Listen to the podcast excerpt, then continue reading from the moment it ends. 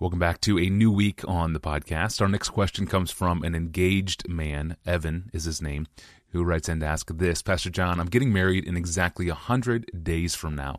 I'm 21 years old. My bride to be Emily is 18. I'm a student ministries intern at my church. We met last March and began a long distance relationship after we met when her college trip and my student ministry retreat overlapped at a camp between our states in Wyoming.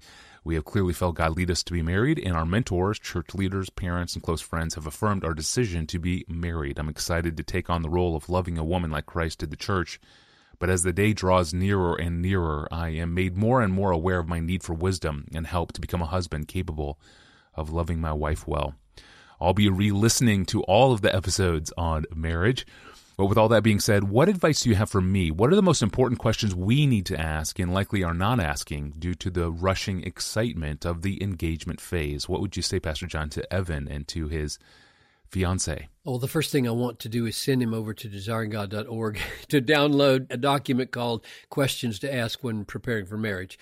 Uh, the more issues you can talk about now together before marriage, the better. It's far more frustrating and threatening to think of something after you're married that you should have talked about before, which leads me to the second thing I would say, besides go get the document. Don't shy away, Evan, from any issue or conversation with your fiance in these days in order to avoid conflict. Now is the time to have every conflict you can have that might come up later.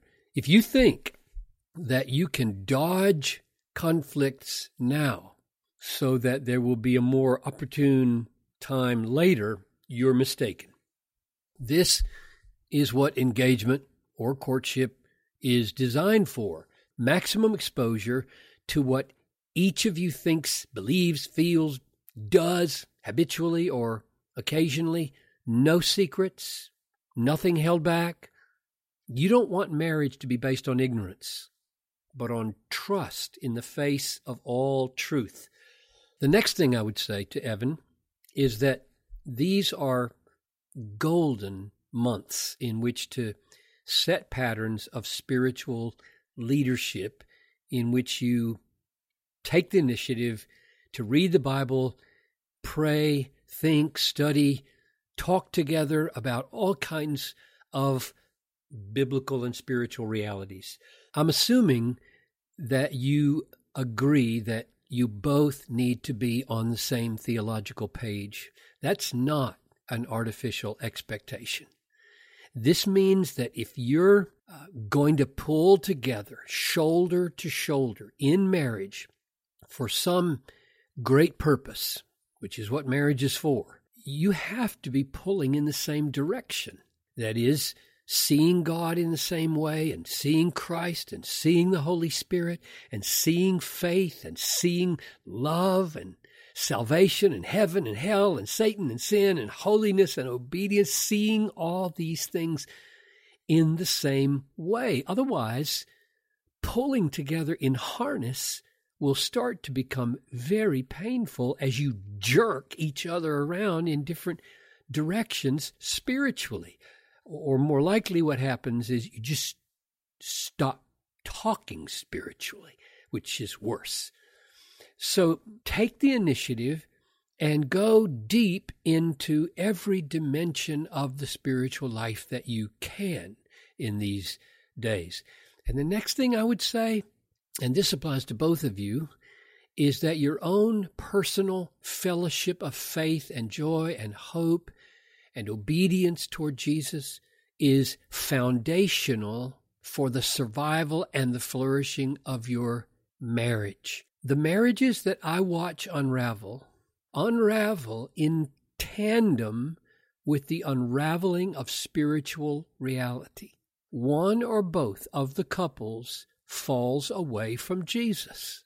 When that happens, the spiritual resources for handling the normal conflicts vanish. And so the point is don't just think that what you do together strengthens the marriage. Far more important, and this may sound like an overstatement, but I thought about it and I'm going to stick by it.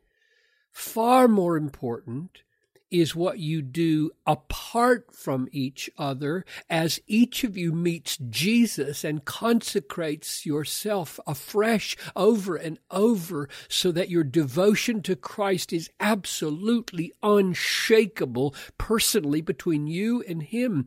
And your experience of Him is profoundly satisfying.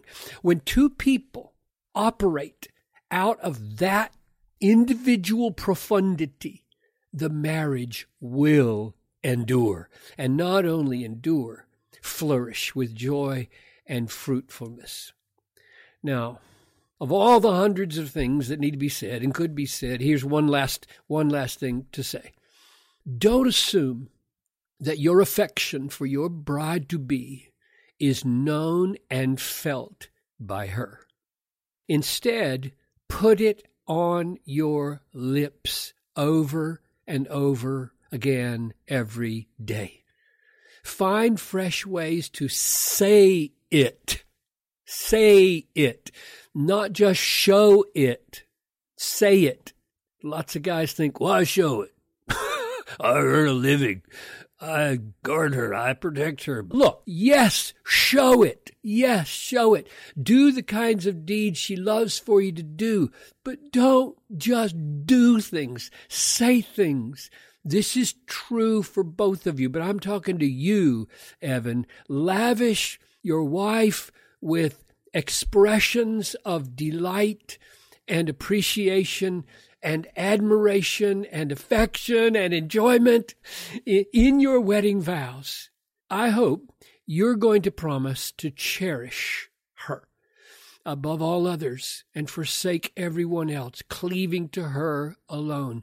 Put that cherishing and that cleaving into words every day. This will pay dividends of great joy and great deep bonding of soul at a very, very wonderfully profound and happy level. It's true that there's a warning in the book of Solomon, in, in, in, the Song of Solomon, um, not to stir up love until it satisfies. Like uh, that means, I think, among other things, perhaps you can immerse yourself in this book in a premature and inappropriate way because in the vernacular it can turn you on uh, in premature ways. But but i'm going to risk it anyway and say go to that book and learn what i'm talking about here. Learn how to put into words to her face the cherishing that you feel for her. May god bless you in these months. Amen. Good word. Thank you, Pastor John. And thank you, Evan, for today's question. We are uh, going to return on Wednesday, and we're going to hear from a leader who is wiped out spiritually and emotionally and mentally drained in his work. And he wants to know how to use his downtime to recharge and whether it's possible to recharge his body and recharge his soul at the same time. It's a really good and important question coming up on Wednesday for anyone who is feeling tired and needs to be refreshed. Well, you've been listening to the Ask Pastor John podcast with longtime author and Pastor John Piper. You can find our audio feeds in our archive, and you can find your way to our inbox as well with your own questions, all through our online home at desiringgod.org forward slash ask Pastor John. I'm your host, Tony Reinke, and we will see you on Wednesday.